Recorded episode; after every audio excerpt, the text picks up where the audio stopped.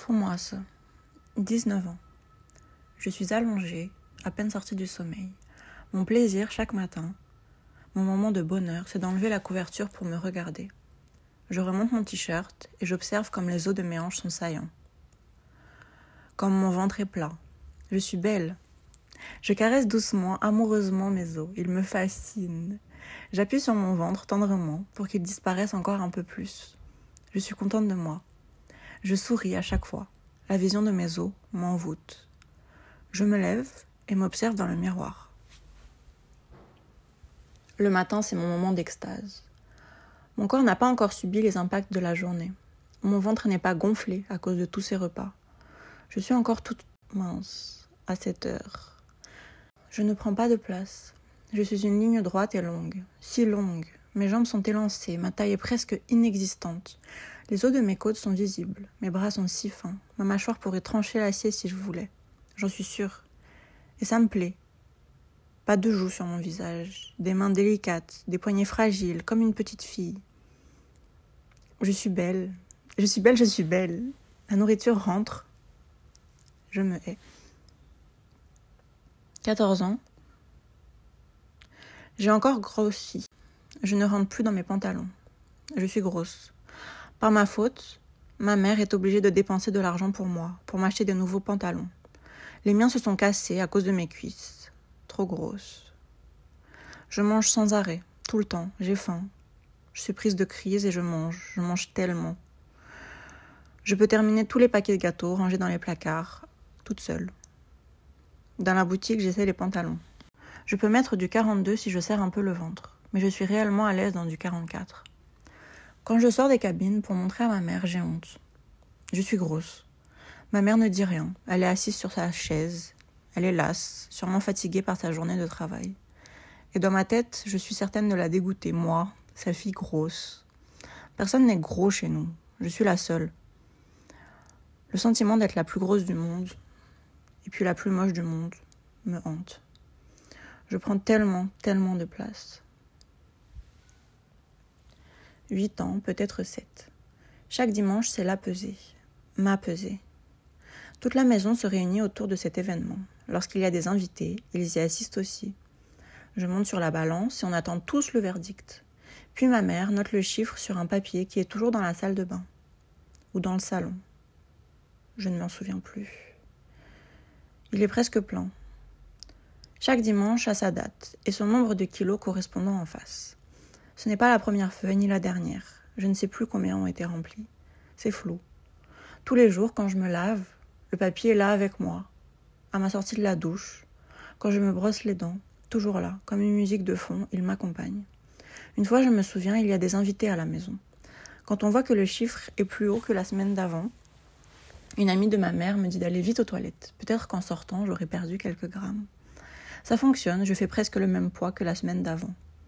Tout le monde est content. 8 ou 9 ans. Je reviens d'une colonie de vacances à la montagne. Je me suis bien amusée. J'ai très bien mangé. Je suis une enfant qui aime la nourriture. Je rentre à la maison et je raconte mes séjours, mon séjour. Toutes les activités, ce qu'on a mangé. Je parle des bons plats, des sandwichs, des goûters. Elle est épouvantée. Pourquoi tu as autant mangé? Pourquoi personne ne vous surveillait? Pourquoi on vous gavait autant? Je n'aurais pas dû me resservir des biscuits au goûter. Je n'aurais pas dû en prendre tout court. J'ai commis une faute grave, je suis coupable. 18 ans. Je n'ai pas mes règles pendant trois mois. Je traverse une période de stress intense. La disparition de mes règles m'inquiète encore plus. Plus je suis angoissée, moins je mange. Je bois de l'eau à outrance pour calmer ma faim. Je prends des pommes dans mon sac. Je me nourris à peine alors que mes journées de cours sont très chargées et que je cumule deux jobs étudiants à côté. Je m'habitue à avoir faim, à me coucher le ventre vide, à vivre sans force, sans vie, tout en menant une existence bien trop remplie. Ce n'est que récemment que je me suis rendu compte que le stress n'est pas le seul facteur à avoir affecté ma santé. Mon alimentation presque inexistante était là, en complément. Je ne l'avais pas réalisé à l'époque. Sept ans. J'adore manger. À table, quand il y a des invités, ou lorsqu'on est nous-mêmes invités, je me resserre plusieurs fois. Je le fais seulement dans ces moments-là. Pas quand on est juste entre nous en famille. Je sais que ma mère ne peut rien dire, ou alors moins que d'habitude. Je sais aussi que les autres adultes vont rire. Mais non, c'est bien, laisse-la se resservir, c'est bien qu'elle mange. Elle ne peut pas m'empêcher de piocher au moins une fois de plus, et puis on est nombreux, il y a beaucoup de conversations, on fait moins attention à moi. Sept ans, peut-être huit. Un midi, je suis à la cantine, à l'école. Je dis à un animateur que je ne devrais pas trop manger parce que je suis grosse. Il s'énerve et m'explique que j'ai le droit de manger, que je ne suis pas grosse. Il parle encore, je sais plus ce qu'il raconte, mais il continue. Je ne comprends pas pourquoi il me dit tout ça. Chez moi, je suis grosse, je suis une grosse. Alors dans ma tête et partout ailleurs, je suis une grosse. Enfance et adolescence. Ma famille est composée de très belles femmes très minces. Quand je suis enfant, lorsque je me promène avec ma mère, c'est très fréquent qu'un homme l'arrête pour demander son numéro ou lui parler. Et quand on ne l'arrête pas, alors on la regarde. Je suis jeune et je vois les regards sur elle, auxquels elle ne fait même pas attention. Je vois ce que sa beauté provoque. Je vois l'admiration, la fascination, la facilité à lui sourire et à tomber sous son charme. Je grandis dans l'ombre de ma mère et de sa beauté. Ses grandes jambes toutes fines m'ont souvent découragée. Je les vois comme un mirage lointain et inaccessible, une perfection qui ne m'est pas destinée. Aujourd'hui encore, je me souviens, quand je marchais derrière elle, je fixais ses jambes et l'image est encore nette dans ma tête, alors que ça fait des années. L'été, pendant les vacances, on retrouve ma tante et mes cousins. On part pour la mer, on passe plusieurs semaines au bord de la plage. Ma tante attire la même attention que ma mère. Elles sont si belles sous le soleil. Pour l'adolescente grasse que je suis, il n'y a aucun doute. Je ne serai jamais à la hauteur de la beauté que confère habituellement mon nom de famille. 15 ans à 18 ans. Durant cette période, je mange de moins en moins et me pèse de plus en plus. Cela se fait lentement, graduellement. Je ne sais plus comment ou quand, mais je reprends l'habitude de monter sur la balance toute seule. Presque chaque jour, dans la salle de bain, je me déshabille entièrement pour ne pas avoir un seul gramme qui ne soit pas de moi dans ces chiffres. Je fais bien attention d'avoir le ventre vide et je monte sur la balance. Je pèse 55 kg pour 1m70. Mon objectif, c'est les 50 kg tout. Le temps passe, la nourriture me dégoûte de plus en plus. À mesure que mon mal-être augmente, les portions dans mon assiette diminuent. La nourriture me répugne, les odeurs me rendent nauséeuse.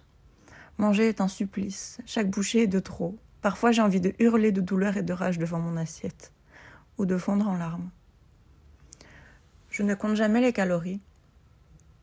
D'une part parce que les chiffres me perturbent, je n'y comprends rien et d'autre part parce que c'est la limite que je me fixe. C'est une sorte d'accord tacite avec moi-même. Ne pas connaître les calories est égal, dans ma tête, à ne pas avoir de problème avec la nourriture. Pour me rassurer, je me martèle que je ne suis pas anorexique. Je ne peux pas l'être vu que je n'ai pas l'air malade. Je n'utilise jamais ce mot d'ailleurs, il est interdit. Parfois ma mère me le lance au détour d'une conversation, et je me défends violemment. Je raconte et me raconte que je n'aime tout simplement pas manger, que je n'en vois pas l'intérêt, si ce n'est comme une nécessité à la survie. Je suis secrètement très fière quand j'entends les autres dire d'un ton agacé que je ne mange jamais rien. Manger ne me procure aucun plaisir, juste une peine immense. Ne pas manger, au contraire, me satisfait. Je réussis à peser 50 kilos. Je me déteste tellement, je suis très mince, je me trouve moche, la plus moche de toutes les filles. Je hais mon visage. Je veux me déchirer la peau, me détruire, tout brûler et recommencer à nouveau. Je ne veux plus de lui. C'est une honte de le porter. Il me semble si peu remarquable. Aucun magnétisme n'émane de cette sale face.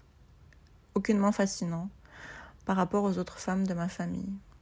Il faut dire que je ne leur ressemble pas comme elles se ressemblent toutes. Elles sont toutes brunes, avec un regard noir envoûtant, le même nez, une belle peau, plus sombre que la mienne, plus vivante. Je trouve que mon regard est vide. Je suis trop pâle, toute froide, une ombre. Je n'irradie pas cette douce chaleur qu'elles possèdent toutes. Je ne laisse pas s'écouler librement, comme elles, des rires vivants et chauds. Je n'ose pas rire de toute façon. Je ne dois pas prendre de place, je n'ai pas le droit. Je ne suis pas digne de porter mon nom de famille, que j'aime tant. Je ne suis pas comme elles. Je leur suis étrangère. Les gènes de mon père ont tout gâché. Les hommes gâchent toujours tout. 21 ans. Aujourd'hui encore, j'ai peur de la balance. Je ne veux pas connaître mon poids, ce nombre m'angoisse. Je ne suis pas montée sur une balance depuis mes 10 ans. Récemment, je me suis faite peser dans un contexte médical, deux fois. La première infirmière, une femme très attentionnée, remarque comme je regarde droit devant moi et comme j'ai peur. Je ne veux pas voir le chiffre à mes pieds. Elle me prend la main et me dit gentiment Je garde ça pour moi, ma douce, je te le dis pas. C'est ma sauveuse ce jour-là. Je pourrais en pleurer de soulagement. La seconde, lors de l'autre pesée, crie mon poids à sa collègue pour qu'elle le note sur sa fiche. Je veux disparaître. Le chiffre tourne en boucle dans ma tête pendant des jours. 20 ans. Je connais l'amour. Et je suis, ah, Seigneur, tellement, tellement amoureuse d'elle.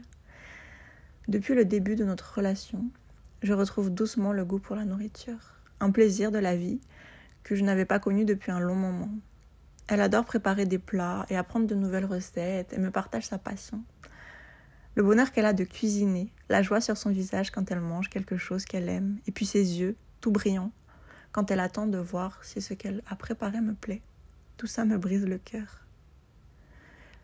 Lentement mais sûrement, j'apprends à aimer cuisiner, à mélanger les, les ingrédients, à m'amuser, à tenter.